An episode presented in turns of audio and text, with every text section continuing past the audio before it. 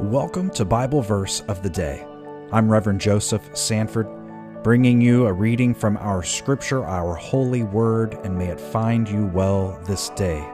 We turn to the letter to the church in Rome, chapter 15, verse 13.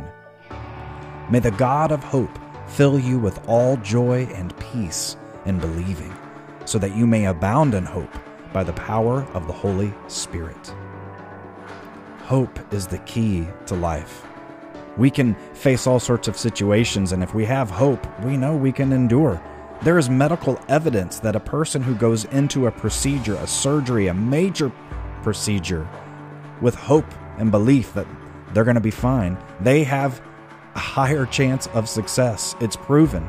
There is power and hope, and it's not just scientific. This is faith based. We know it. We have faced it in our lives. If we don't have hope, we go nowhere but it's God who fills us through the Holy Spirit. We have to nurture that hope, joy, and peace and believing. Do you have joy, friend? Have you had a chance to think about peace today? You do need to do this every day. Let's found ourselves in joy and peace that we may be filled by the Holy Spirit with hope.